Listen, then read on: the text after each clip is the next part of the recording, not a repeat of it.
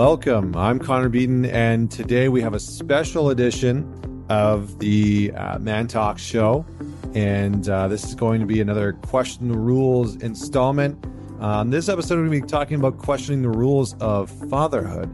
And uh, we have three very diverse, uh, very different guests that are going to share a very different perspective. So, joining me today is Elliot Hulse.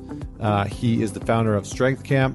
Uh, he is a, uh, a, sort of like YouTube protege in a lot of ways. So he's got a lot of content out there that a lot of uh, young men follow and watch along to around fitness and mental health. Uh, and also uh, getting into the journey of uh, masculinity. I also have John Wineland that is joining me. And if you have listened to the podcast for since the beginning, I've had John on before, twice actually. Um, he is an incredible man that is a teacher and facilitator um, around embodied intimacy, the masculine, the feminine. Uh, he's worked with David Deida for, I think, over a decade now. And um, last year, uh, unfortunately, uh, he lost his uh, his only daughter, Claire. Um, she passed away. She had a um, life threatening disease that she had struggled with since she uh, was born. And so in this episode, John shares a little bit about what it's like to be a grieving parent, um, which is you know really powerful. And also joining me is Hector Guadalupe, and Hector is the founder of the Second U Foundation. Uh, really incredible man. He uh, had a three-year-old son uh, when he was, I think, about 21 years old, and he was, um, yeah, unfortunately, had been wrapped up in a life of crime and he was indicted by the federal government, uh, by the FBI, and was uh, sentenced to 10 years in jail. And so Hector shares, uh, you know, some of the struggles and challenges of uh, being in prison, you know, being away from your your child, and some of the challenges that he's faced over the years of, you know, being a being someone who has come out of prison and uh, reformed himself, and then had to create his own career path. So three very different perspectives um, you know, we get into some interesting topics. We talk about raising kids in today's society. Uh, we do talk about, um, you know, this concept of gender neutral. Um, I would have loved to have dug in a little bit more and questioned some of the viewpoints and opinions that came up on this one. Um, but unfortunately, due to timing, we were kind of restricted. Um, again, you know, obviously the the viewpoints that are shared on these podcasts are the viewpoints of the the people who hold them, and uh, I just want to reinforce that I don't hold all of those viewpoints. Um, so if you disagree with any of the viewpoints that you hear in this episode, especially, um, that's okay. You know, disagree with them. Um, and know that they don't always hold the weight of of what we believe here on the Man Talk Show. Uh, so anyway, it is a great conversation. We talk a lot about fatherhood. Um, the guys actually start off by sharing their own personal journey. So they share quite a bit about their own personal father.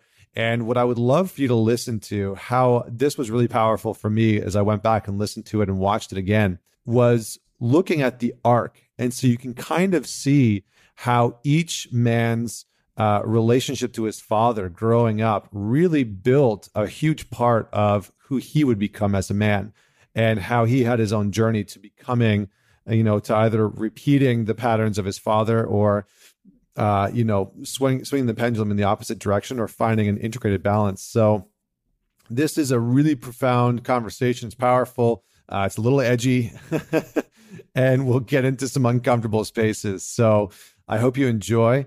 And uh, without any further delay, please welcome my guests in Questioning the Rules of Men, Fatherhood Edition. What's going on, gentlemen? Thank you for joining me on Question the Rules pleasure to have each of you here to talk about fatherhood. Thank you. And uh, yeah, thank you so much. So I think I want to start off this conversation with your fathers and kind of talk about the lineage that you came from. So, uh, John, why don't you just kick us off and give us a sense of what your father was like and what you learned about fatherhood or about being a man from him?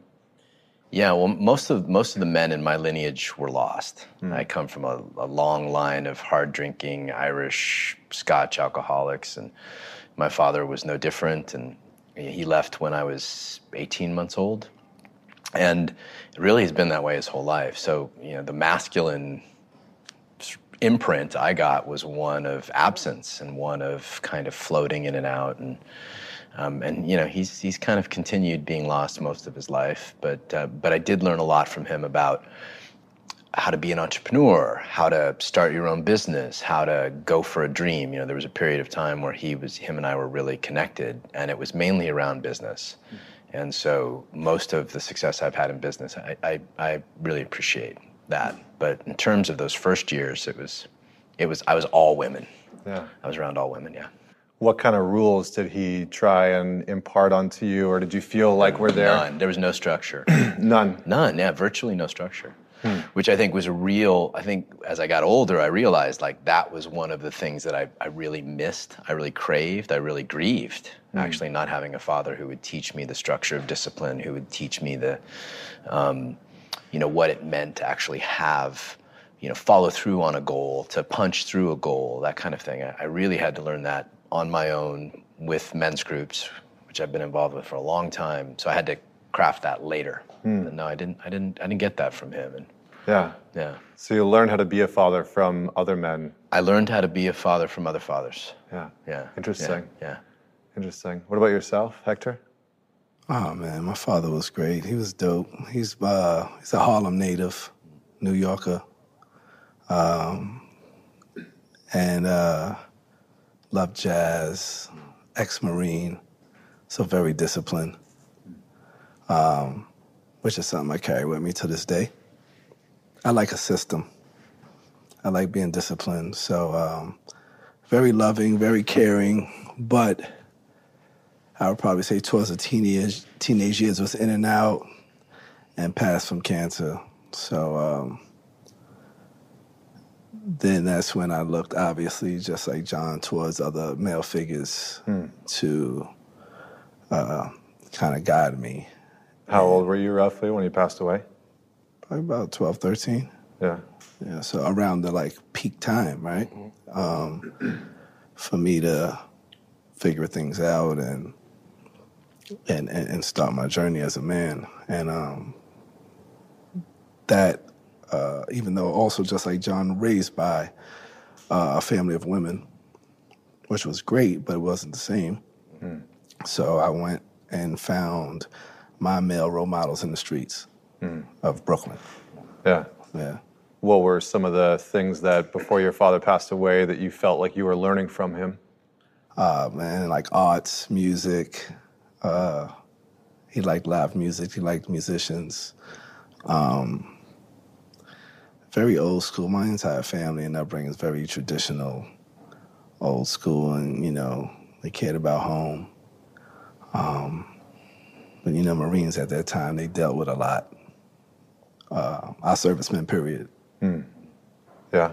You know, so it was probably a tough transition for him also. And um, you know, before uh, becoming ill and passing was kind of like in and out and probably dealing with his own stuff. But uh, I would say for the most part, he just instilled um, how how important it was for me to be disciplined growing up and and and how to take care of my family. Mm. So when you started to look elsewhere for other male figures, where did you where did you look? You said in the streets. I mean, yeah, I was in the streets because my mom ended up years later also passing from cancer. So, um, obviously the role models changed, right? It was a very rough time in, in New York City and especially even more so Brooklyn. Um, you know, I grew up in a crack epidemic. So my role models changed, right? My role models became people that had to survive mm. by all means necessary. Which also, not only did I gravitate toward, but I was able to do well because discipline is part of that. Yeah. So look, looking back after your father had passed away, what did you feel was missing from? No structure. Yeah. Mm, you know, no structure, um, no support system, and you know, you're just like learning on the fly, where, which is like super dangerous because like any day will be your last. Mm. Yeah. So the people that you were hanging out with and spending time with, did they change too? Did they change? Yeah. Like how? Oh, uh, uh, meaning like my group of peers. Yeah. I mean, compared to family, yes. Um, I, I think growing up poor and with like a lack of resources, you kind of think they're family, or you kind of ex- accept them as family, but they're not. It's like crabs in a barrel, right? Yeah. Like like like receiving these these male figures in the streets as family is like a facade. Hmm. You know, it's like that to keep you pushing to the next level, to keep getting more from you and keep it's like a it's like a game of bloodsuckers, right? And whoever survives in the end wins. So now that I'm an adult, like like yeah, it was it was sad, but um, it was I was just lost for the most part. Were you That's- able to to talk to those guys like after your father passed away? What was that? What was that like? a lot of us, a lot, a lot of youth growing up with less, they don't really have many people. That's the problem. They don't have people to talk to. So that's why you just like get into whatever can manipulate you at the time, or, or whatever can like feed your needs. If you need money, you need food, you need clothing. You know, you seek to whatever, what, what, whatever can help facilitate that. Hmm. And like you you you you trick yourself into believing their family. Yeah. you know? For the most part but like they we don't we didn't growing up back in the days in the we didn't have nobody to talk to. Yeah. everybody's trying to survive. The entire like you know if anybody looked at old pictures of new york city everything looked burnt down hmm. And boarded up it was like the gaza you know seriously mm-hmm. like it was it was like crazy Yeah. So what kind of crowd did you fall into? What what filled up that time? What filled up that space for your family? men and women trying to hustle, narcotics, drug trafficking, for the most part, Yeah. Yeah. Okay. Thanks, man. no doubt. Elliot, what about you? My father, Yeah. he grew up in the jungle. He's a wild man, didn't wear shoes. Whatever he ate was what he caught and what he picked. Uh, really didn't have any parents or guidance because all the there was 12 of them children they all parented themselves out in the jungle and so uh, when he came to America, it was like the first. First of all, he didn't have any like schooling. He wasn't like conditioned or trained to be good boys the way we are. Yeah. Uh, he lived by the law of the jungle, which is alpha male rules. And uh, when he came to America, like he, we were here, he moved here to Brooklyn. He and my he and my mother, they met here, and uh, it was a totally different kind of jungle. But because he had that work ethic, because if you don't if you don't work, you don't eat in the jungle. He figured out very quickly here in Brooklyn that I got to figure out a trade, and uh, and he's a very disciplined, very focused, uh, very committed man. So he was able to learn how to fix cars, and uh, and then raise his family.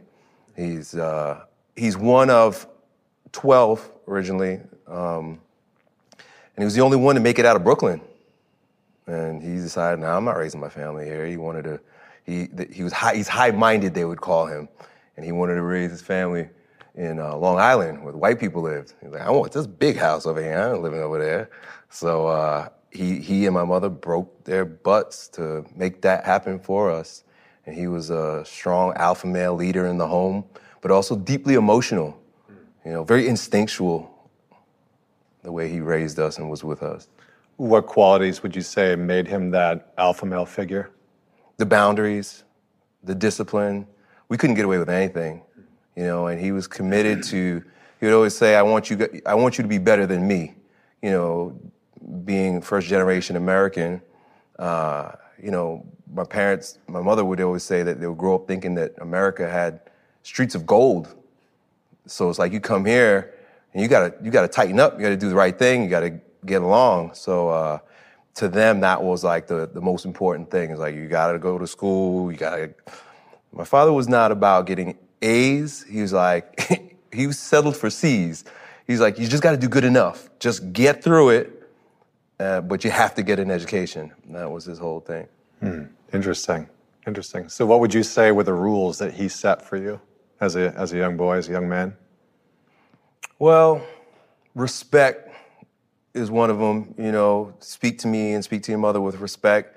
You know, it's funny how, it, and even back in the 80s when I was a kid growing up, uh, he would marvel at the fact that children would speak to their parents like they're their friends or like, you know, with some, with, uh, you know, not having respect. Even like a lot of my friends would come over, you know, and my father would be like, "What's this kid? He doesn't say hello to people when he walks in the house."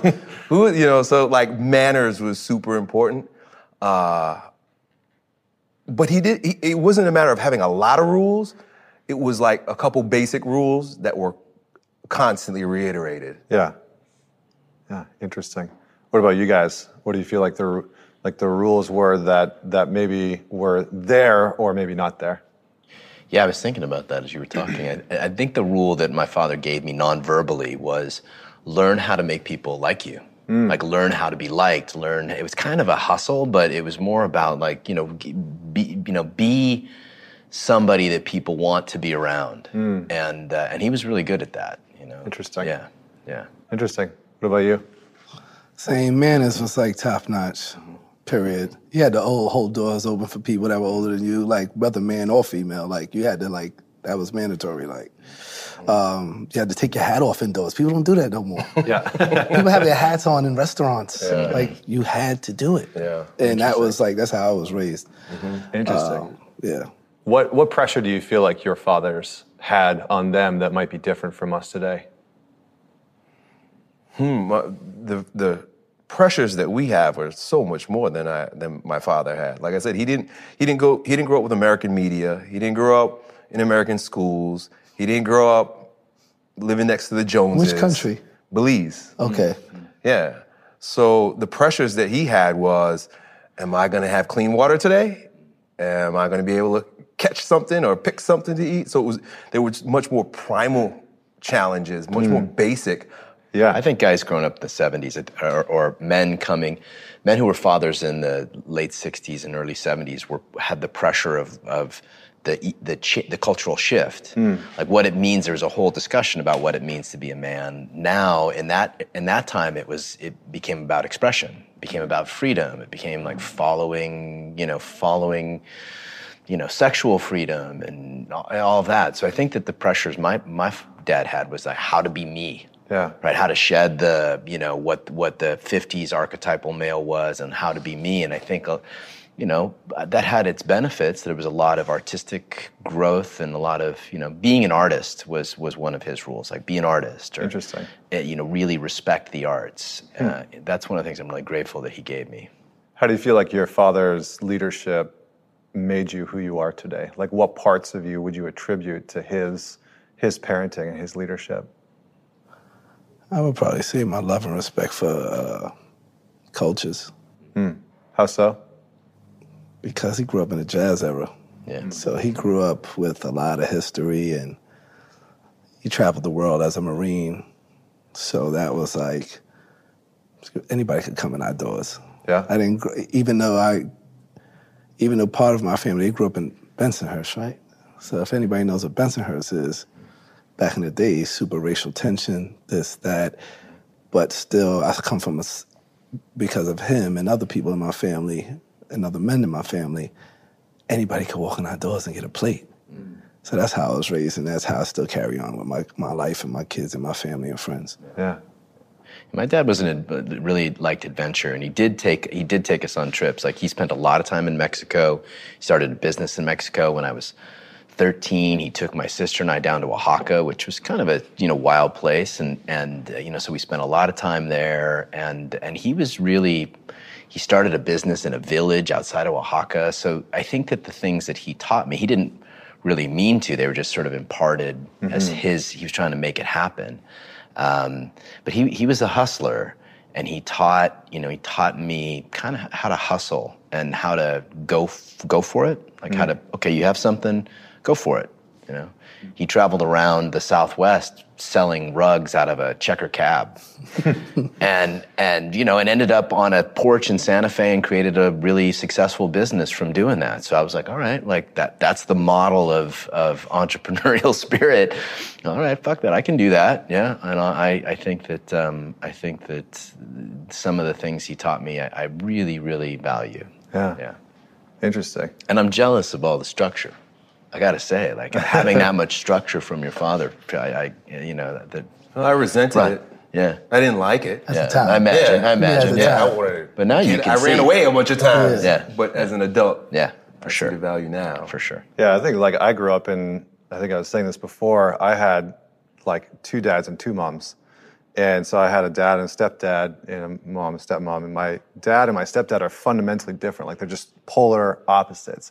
You know, one's like the creative, uh, into singing, into like classical music, and into like these softer skills, all about connecting with people and making sure everyone, you know, uh, his thing is fairness, right? So making sure everyone loves you through fairness.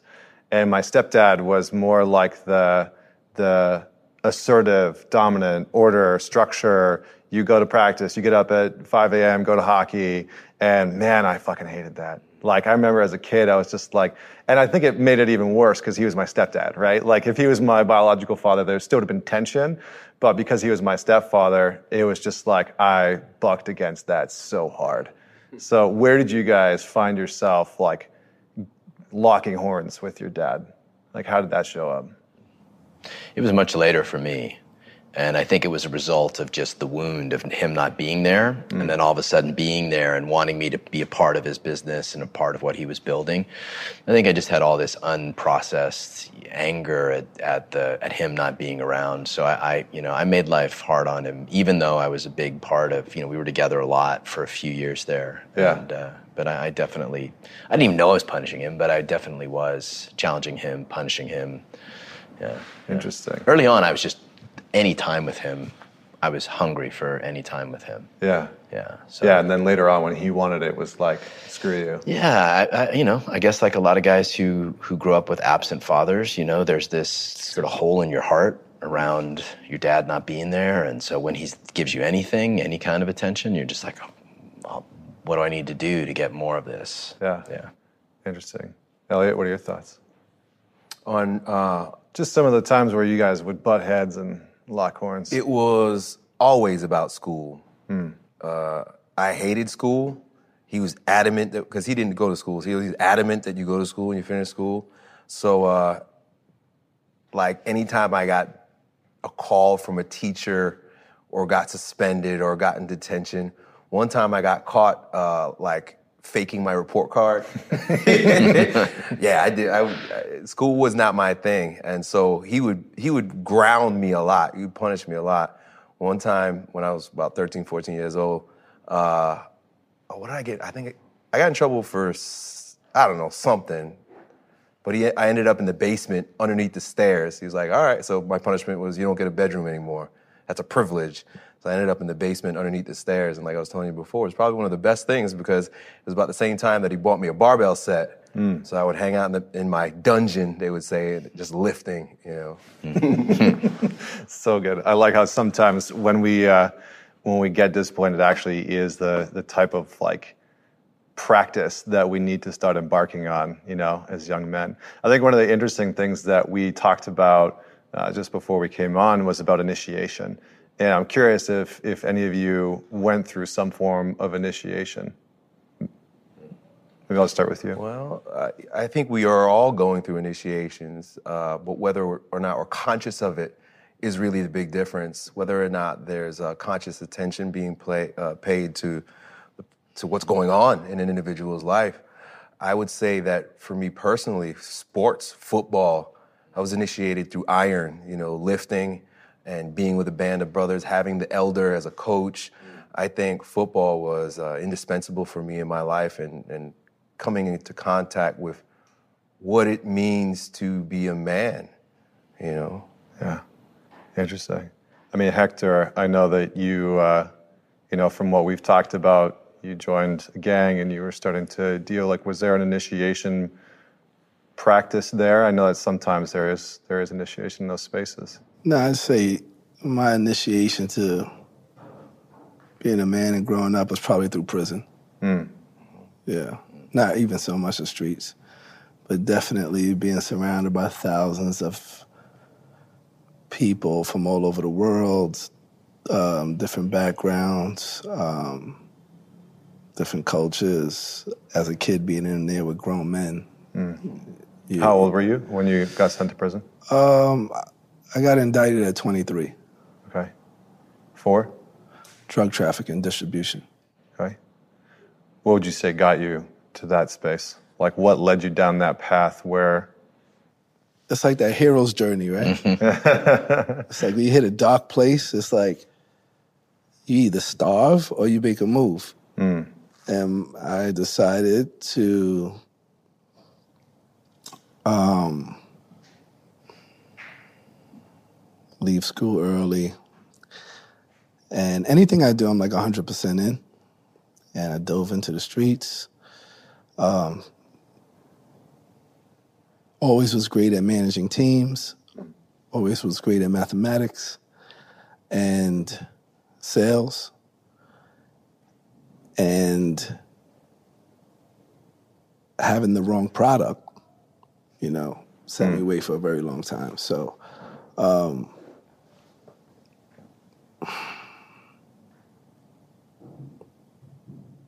that dark moment, right? is when I uh, was forced to like wake up. So that was my moment of truth, so to speak. what was it like to have to reconnect with your son and did you feel pressure to to do right by your family because I know like a lot of people that come out they they want to be able to reconnect. What was that process like? Um, not so much pressure, but um, definitely uh, wanted to show my commitment to doing the right thing, uh, rebuilding my bond with my family, loved ones, friends, and um, wanting him to feel secure Yeah. that I'm not going nowhere anytime soon. So with with that, he, you know, and of course being a child, it was totally on board. He wasn't rebellious, which I'm super grateful for. And it was just I was just received. It was just love. What was one of the challenges as you like reintegrated into your family and into your community? Challenges. Great question. Um, the balance between family and business. So my first four years home, I didn't take a day off, and I would tell everybody there's no family time until I'm done with work. Mm. Mm. So that was that was tough, but things are fine now. Mm-hmm. Yeah. Incredible. Yeah. John, how old were you when you became a father? 31. 31. Yeah, 31. Okay. And uh, I'd say that was my initiation to, you know, f- kind of growing up. I'd been a kind of a child for most of my teens and 20s, and and uh, and when Claire came, it really made an impact, and I got clear that I had to take care of this little girl, and and I was also kind of I, I didn't want to be the father that my father was. I was newly sober and I wanted to do the right thing and I wanted to be there. And so that's when I hooked up with a group of men that uh, that were good fathers, that showed up, that had good relationships, and I really just hung on their coattails and said, you know, show me how to do this because I don't I don't know. No one ever did this for me, so I don't know how to show up. Yeah. What was like the wake up factor for you? I hear a lot of dads, a lot of men that become fathers. It's like, oh, I just couldn't describe what it was like, but I feel like I woke up. I feel like a part of me woke up. It's it's it, there's a primal thing that happens when you have this little, you know, totally vulnerable being that is completely reliant on you. Yeah. And for me, watching, you know, what Claire had to go through and her, what, literally right when she came out, just awoke something very deep in me that, mm. like, you know, I, I have a chance to actually change the lineage of my family, right? Of of neglect and absenteeism and all that, and I can be the guy who's this can stop here with her. Yeah. And I was really clear that that's what I wanted to do. Can you Can you describe more or just go into a little bit more detail about some of the challenges that she faced?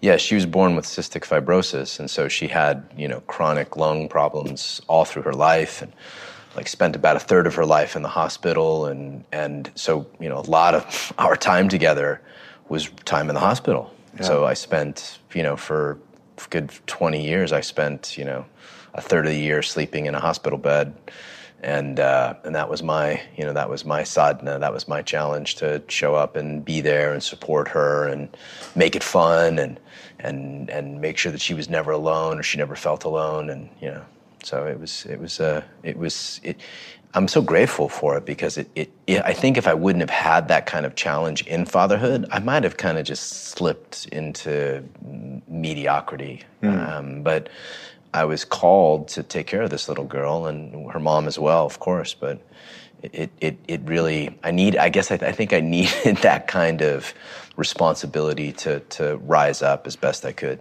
Yeah. How did you like? First off, how did you manage like once you found out that she had cystic fibrosis and you know that you were that you were going to be entering into that role of more more caretaking? Like, what was that process like yeah. for you? Well, she had, you know, for a long time she had she it was it was she had a normal life in a lot of ways, right? Mm. CF gets progressive and it you know, and her life was spectacular, you know. Her life was really spectacular, but I think that my my I, I, guess I just had to be there to make sure that she that I could give her structure because she had a lot of meds to do and a mm. lot of processes to do and a lot of breathing treatments to do and it's a very it, there's a lot of management mm. and I had to be there and kind of enforce care because you know when you're seven you don't want to stop playing and then do a you know hour long breathing treatment so there was a lot of that, and and uh, and I just I just really had to show up and be committed to her care, and and also create you know stopping what I was doing. I was at the time I was in grad school, and I knew I couldn't support her in grad school, so I had to start my own business and, and take care of my family, like you talked about. Just everything became about making sure she was taken care of. Yeah, I mean it's it's interesting because I think one of the challenges that we see with some men today is like where they find purpose. Mm you know and there seems to be this question for some men of can they find some purpose? Maybe not the all the purpose but can they find purpose in fatherhood? So totally. what, what's your take on that? I, I completely did. I, I felt no matter what was going on in my life starting a business or whatever i was doing in my life i felt most on purpose when i was taking care of claire mm. like when she was taken care of when everything was set up and and if it wasn't i was like a laser focused. Okay, what needs to happen now for it to happen? What you know, and, and I think again, I, I, consider that a blessing. But in, in, my 30s, my purpose was definitely taking care of my daughter. Yeah, yeah, yeah for yeah. sure. Incredible. Yeah. Now, Elliot, what do you think about that? You talk a lot about fatherhood and becoming men and purpose. So, what's your take on finding purpose in parenting and fatherhood? You know, I find myself as the father of four. I've got three daughters and a son. But I also find myself as the father figure to upwards to a million or more young men in the world. And so once I realized that, that I am a father to that magnitude, then all of my actions and all of my thoughts, all of my behaviors, all of my hopes and ambitions shifted towards generativity and thinking in terms of generational blessings and mm. what kind of impact are the words and ways that I uh, contribute to the world today going to be for my children's children, grandchildren, and so on and so forth. Yeah. So, how did become a father change you? Or did you notice any change or shift in, in how you showed up? No, it, I didn't change. I just got intensified. So I'm like a, a committed, devoted, hardworking. I mean, that was those were the traits that my father instilled in us. Get up and work hard every day. I mean, be devoted to your family, be devoted to your work, do the best that you can. When we started having children, and mind you, you know, we were, we had tons of debt. You know, we both went to college, we had college debt, ninety thousand dollars in credit card debt. There was a time where we had to have conversations about turning the lights off. You know, things were challenging, but I kind of thrived in that because it just made me work harder in my business and you know put, put in more hours and have uh, bigger goals and so it just caused me to hustle. I like when that fire's under my ass and I got a reason to go hard. Yeah. So your kids provided somewhat of like more incentive, more of like that sharpening the axe. Mm-hmm. Yeah. Interesting. That was my experience as well. Yeah? Yeah, like having having somebody to a life that you are really in charge of. It, it lit a fire under my ass that I don't think would have been there if I didn't have Right. if I didn't have that little one depending on me. Yeah. Yeah. Hector? Yeah, I mean, I've, I've when I when my son was born, I mean, found many ways to you know go harder, um, you know, generate more. Uh, I wanted his mom to take uh, help take care of him as well, and not have uh, any burdens or pressures. Um, so I kind of she stayed home for the first couple of years, and I took care of everything, but yeah, it definitely uh, lights that fire, right? Mm. I Which like is you great. mentioned that too, man. That, that I wanted her to be, I wanted her mom to be home for the first four, four or five years. I think that's important. Mm-hmm. Yeah. Same here. That was Yeah. our commitment. Yeah. We, it didn't matter if we had to live hand to mouth. It was more important that the children had their mother with them. Yeah. Can you say Yeah, more about that?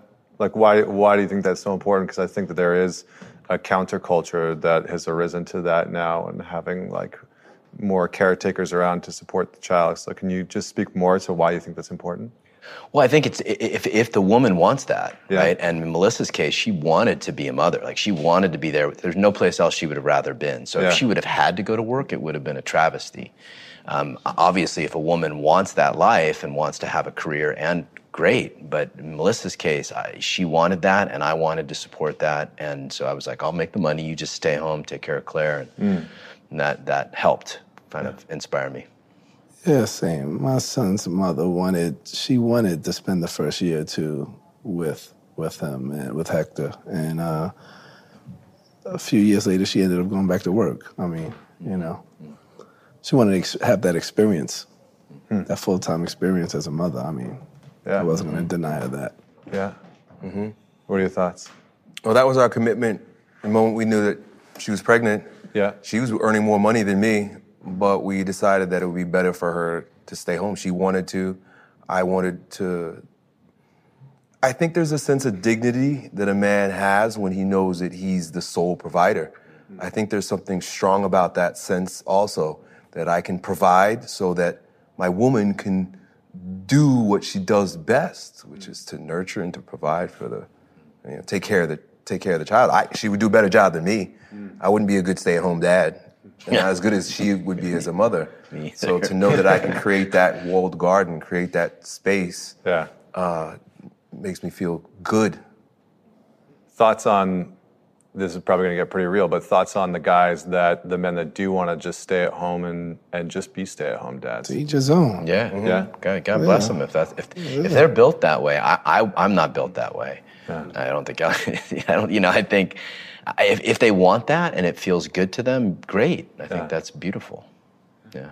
Yeah, I feel more useful in the grind. Yeah, mm-hmm. Mm-hmm. that's fair. That's Yeah. fair because I think there's a good piece of like honoring that. Yeah. Mm-hmm. Yeah. You know, just like honoring what's true for you, as you're saying. Like if that's that's what's like really real for Yeah. you, then But I did get a lot of joy out of taking care. Yeah. Right? So I found as much time as I could in between you know, working and doing my thing to, to show up. And, and, and, and there's a lot of joy in actually the physical piece of taking care of a child, of mm-hmm. putting a child to bed, to making I food agree. for a kid. Yeah, I did all I mean, that. that's joy right Yeah. there. My son And- would only eat and get clothed and only for me. Yeah.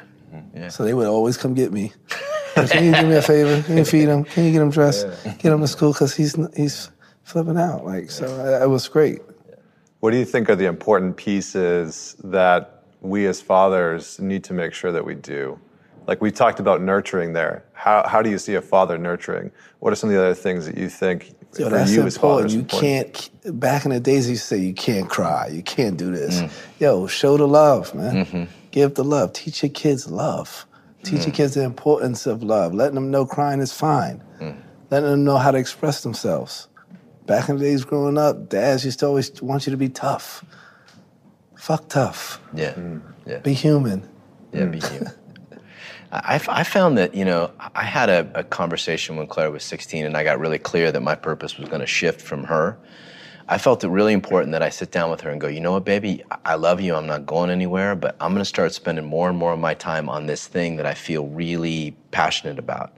And we had this very kind of adult conversation about it, and she loved it. Mm. And so when I left town, even when she was in the hospital and I had to leave town and go do, teach or do what I do, she supported it. And I think that that was, I, I, felt, I felt like that was an important lesson to give her that I could, even not being there, uh, me giving whatever gift I thought I had for the world was an inspiration for her, and she still felt held. Mm. And I, I think communication is a big piece of, of fatherhood for me.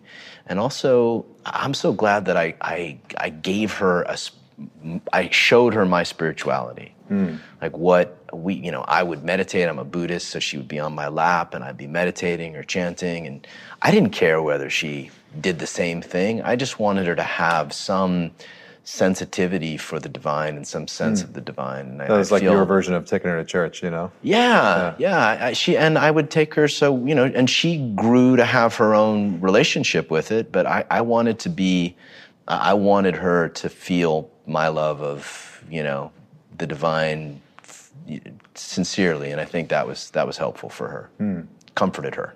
Yeah, it's incredible. Yeah, I yeah. like that. Elliot, what about yourself? What do you think are the important pieces that you try and teach your kids?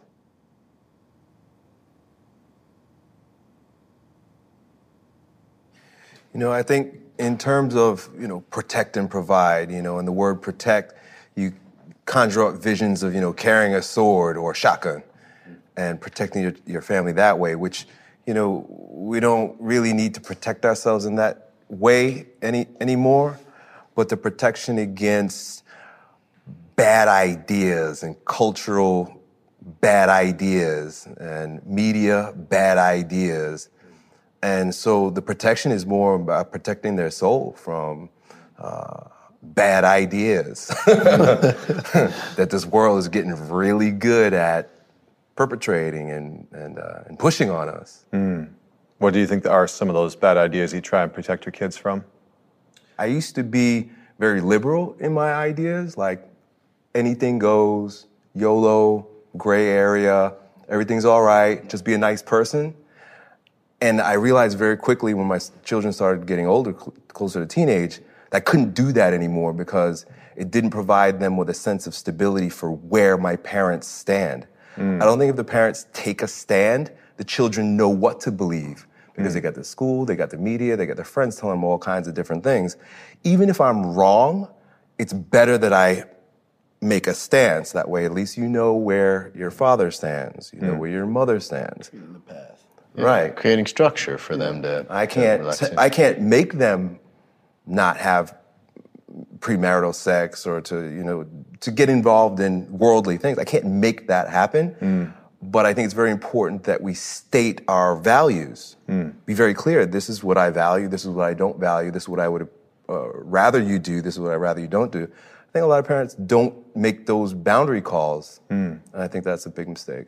I think that's that's a lot of laziness I see around that, and just and, and an unwillingness to actually a worry that you're going to make your kids mad at you or they're going to mm. be hmm. pissed at you or whatever. And I, I think in the difficult conversations I had to have with Claire, if I wrapped it in the I am not being a good dad if I don't step in and That's tell it. you how I feel, mm-hmm. I am I am doing you a disservice as your father. And mm-hmm. even if you disagree with me, I'm going to tell you why this is important. Mm-hmm. But having that conviction made a huge difference. It actually made her feel safe. Mm. Yeah, I believe in setting the tone, man. Yeah. yeah. Set the tone.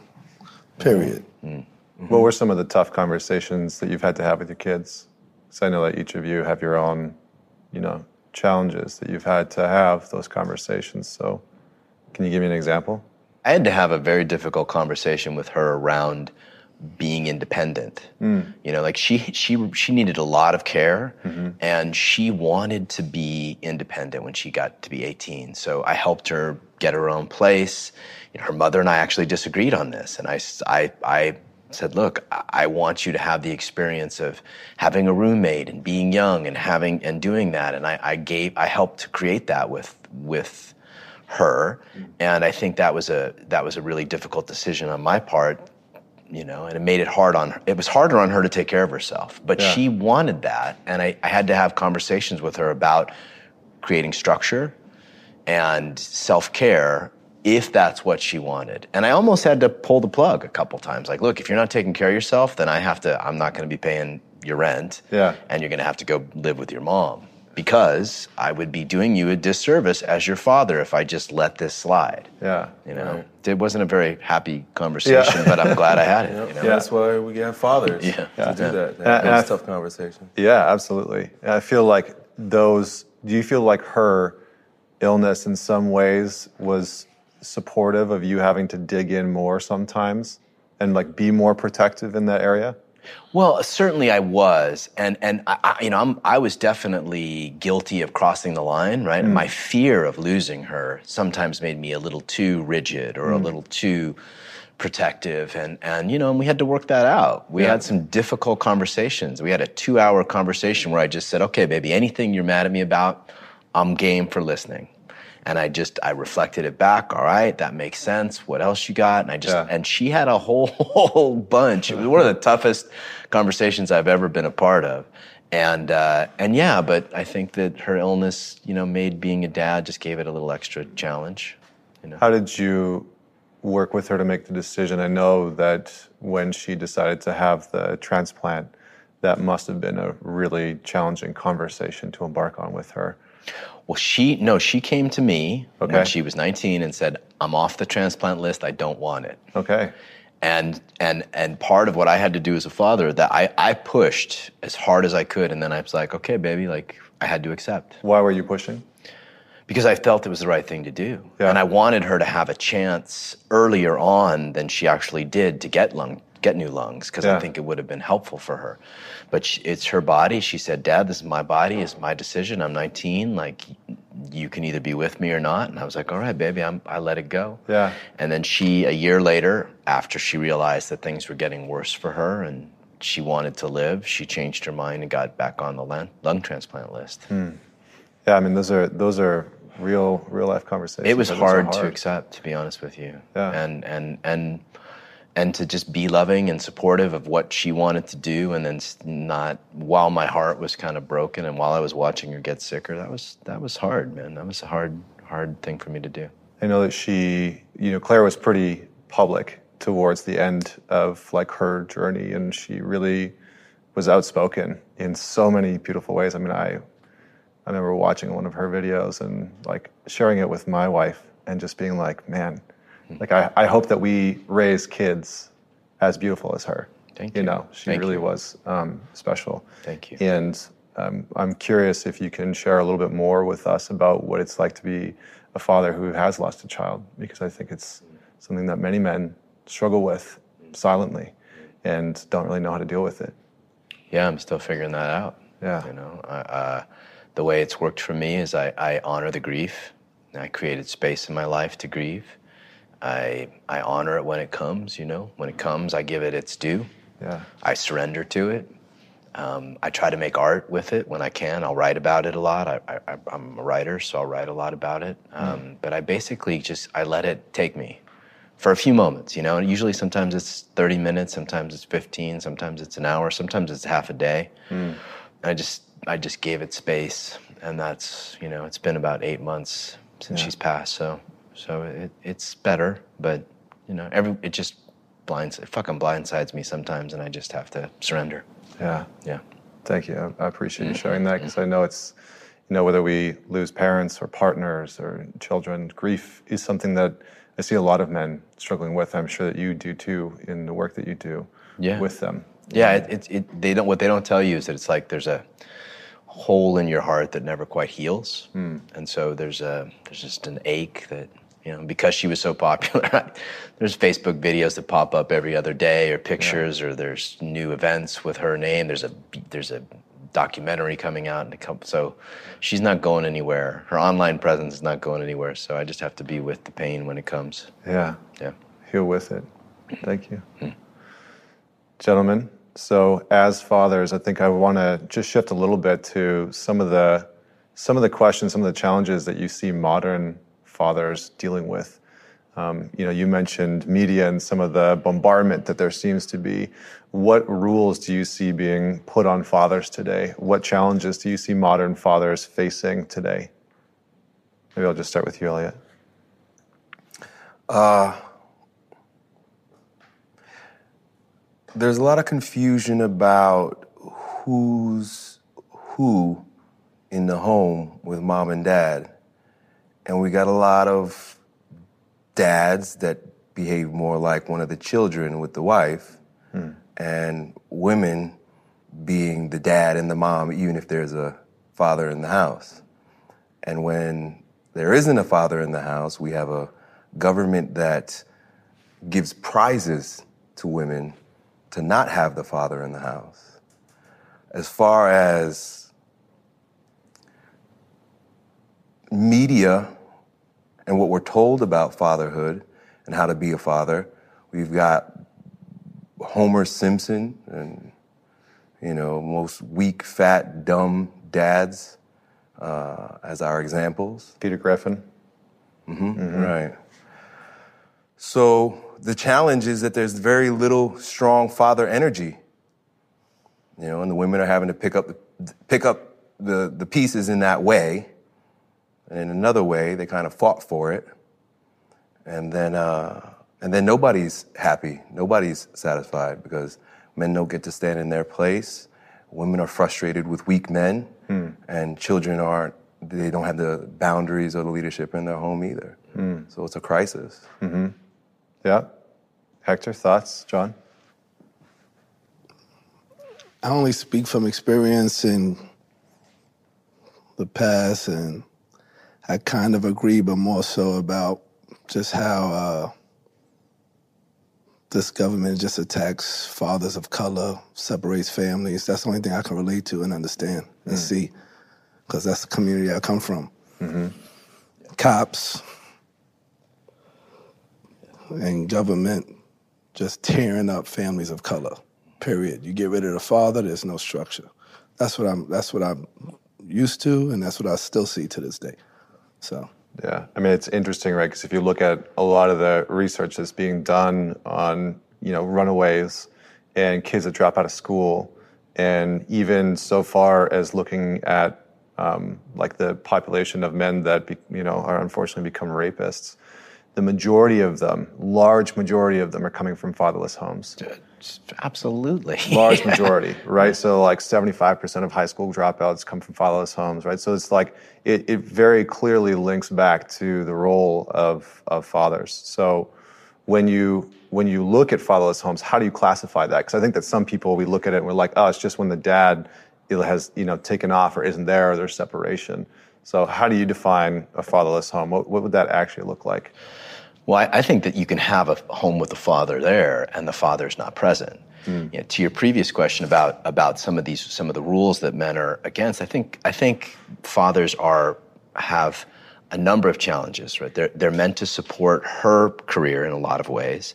They're also meant to be absolutely present as fathers, and they're meant to there's there's expectations about them having their own purpose, right? So they mm. have to have their own purpose. They have to support her purpose, and they have to be completely present as not just fathers but lovers, right? You hear this a lot, and, and so I think the pressure on men as husbands and fathers is greater than it's ever been. Mm and to be it's the myth of the good husband that you just had to show up and be a provider and a good dad and you know it was good. You were good. Now there's a lot more that men are expected to show up and be a part of. And i think that puts a lot of pressure on the men that i see mm. in a lot of other ways to be everything. So to me i feel i feel that's an important pressure that men are trying to navigate. Like how do i how do i be the man that she can trust to lead her mm-hmm. right? And also live my purpose fully, and also show up and teach my children properly and instill my values. That's a, it's a big order. It's a yeah. big order for men. Do you guys see that pressure as well? You see that the same thing? Not so much, man. Women are leaders, just like men are. I mean, I want to be matched with a leader. Mm. I'm a leader. I don't need nobody to follow me. I don't need nobody that I gotta always hold your hand. I want somebody by my side, not behind me. Mm. You know? Do you think that people can lead together though? 100%. Yeah. 100%. I'm all about teams. and women just as strong as anybody else. Hmm. Well, no, I'm not implying No, that they're no, not. no, man. no, no, for I'm just saying this from women. They also expect that the men to lead in Mm-hmm. relationship and as a father. And if they're not, there's a lot do. of there's yeah, Yeah, some do. I guess do. you're right. Some probably Some don't, do. but I hear it a lot. It just feels like a, it feels like more pressure than men have had Yeah. to be a lot more than they had to be 20, 30, 40 years ago. I agree. Yeah, yeah. One of the things that we talked about in dating and in the porn episode was consent. And this seems to be a huge topic right now. And uh, I kind of wanted to get your opinion as fathers. Like, how would you have that conversation? How would you have a conversation about porn or sex, which seems to be running rampant? How do you have a conversation with your children around consent? What does that look like for you? So I'll let you pick which one you kind of want to talk on, and maybe, uh, maybe just give some insight into that. So, John, do you want to maybe start? Yeah, on consent, I, I would if I had a son, I would teach my son to feel feel her, hmm. like to really pay exquisite attention to her, and not assume that she's going to be able to say no if she's a no, hmm. uh, but to feel like she might not say anything, but her she might get tense. That's a no, right? Hmm. So the nonverbal cues, teaching men to pick up on nonverbal cues of consent, rather than just putting all the pressure on her to say no, which is difficult for a lot of women, I think is crucial. Um, and and I and I would I would ask them to really and then if she does say no, it's not the time to obviously to try to convince her. It's like to honor it, and and enjoy it. Like enjoy her no. That means she's telling you that there's something you're not there's something that you're not doing yet and there's some place she something she hasn't you know she's not okay with it yet Yeah. which is actually a gift for you to check like what are my motives and you know am i being conscious and am i being attentive and it's a it's actually a beautiful challenge Yeah. Elliot, what are your thoughts as a father of three daughters and, and one boy? So I think of my daughters first because my son's only eight. And I tell them that I think it is best for them to wait till they're married to have sex. Uh, it's better not to be getting involved. I even tell the young men that I deal with, it's better not to be getting involved with sex at an early age and being promiscuous. I don't think promiscuous uh, behavior is healthy for men or women. It gets us to be very addicted to the sensuality, the feeling. You know, we were talking about with the guys that were porn addicts. Well, it's just like being a crack addict. It's this feeling. And we often confuse that lust, that sensation, that need for release with love. And then we project that sensation on, especially when you're young, you project that sensation on the young lady or the young man. So for their just for their own sovereignty, I advise them to be very cautious and be very mindful about how and when they choose to have sex. Uh, I don't think casual sex uh, does our culture any good at all, and and it is seen as something virtuous to have a lot of sex, but to me, it's just weakness. If you need, if you need to be orgasming all day, every day, you're no, you're, or, or every time you go out, or every time you see a woman, you can't control yourself. Uh, you're no better than someone who, uh, you know, has to have their heroin or has to have their crack. The only difference is this world props it up and advertises it, so it makes you feel like a sense of pride. But I don't see it that way, and I make it very clear to my children that I don't see it that way. Hmm. Hmm. John, did you have anything to add to I, that? I would add consciousness. You know, that there mm-hmm. is. I, I'm I'm less staunch than you on this, but I do think that there's a lack of consciousness both from young men and women about about sex, right? And it's easy to fall into a pleasure, you know, or a sensuality or a hit. You're basically you are getting a Yeah. hit of dopamine and serotonin Yep. and all those things. And to come at it with no consciousness, like what are the ripple effects of this? What's this? Am I ready for this? Is she ready for this? Right? Mm-hmm. And and really taking responsibility and thinking through consciously what sex is going to do. That's a tough one for kids because they're pretty hopped up on on hormones. But at least the intention, like if they, I, I I would tell my son, if I had a son, I would say, hey, like, what's your intention? Is your intention to elevate this girl, or is it your mm-hmm. intention to just use her? Right. And I think that that's a really important thing for them to, to know that they, they can set the intention any way they want, you know, and, and giving them the option of a, of a, of a noble possibility. I mm-hmm. think a lot of a lot of young men will take that. Yeah. Mm-hmm. Do you see that a lot with, you know, we've, we've talked a little bit about lost men and, you know, you kind of touched on being a, a almost like an internet father figure, right? You have a lot of guys that, that are younger that are following you on YouTube and, and that you have a lot of guys that come to your workshops and you have, you know, men that you're uh, helping to employ through the, the Second U Foundation. Um, do you see a lot of men searching for a father figure, searching for that father energy? Because it seems to be, when I look at like the meteoric rise of someone like Jordan Peterson, as we were talking about backstage, he just seems to personify this ordered, strict, assertive, boundaried male figure you know, like that father figure that so mm-hmm. many guys were missing, so many maybe women were missing as well. Mm-hmm. And and that's like the people that really are hungry for that are like out there scrambling for it. So what's your what's your take on that? Where do you see that showing up? America is hungry for it. Mm. And that's why we have Donald Trump as president. Mm. He's a patriarch. He's mm. an alpha male. He's a leader. He'll get a second term. There's no question about it because people are hungry for that alpha male strong leadership. I don't want to get too deep into politics, but from a father figure perspective, do you think that he embodies the real qualities that we look for in a father? You know, the only reason why I can see him is because he reminds me of my father. Mm. When I hear him speak, I see the things that he does. Uh, you know, the righteous things. My father's made mistakes also. Mm-hmm. Uh, I, I see, I see my father and I know how good it was. Even though I hated him, like a lot of Americans hate Donald Trump, mm-hmm. it wasn't until I grew up and realized, damn, I needed that check. I needed that discipline. I needed someone that I disagreed with, that didn't care that I disagreed with him, and did what he thought was right anyway. Mm. I hated it. But as a grown man with children of my own now, now I now I get it. I think that a lot of the a lot of men that I encounter are hungry for strong, noble, masculine, spiritual, spiritual to some degree. I think as well. I would put that in there. Mm-hmm. Um, depth. I think men today are are uh, even though they're number than ever and sort of more addicted to comfort than ever.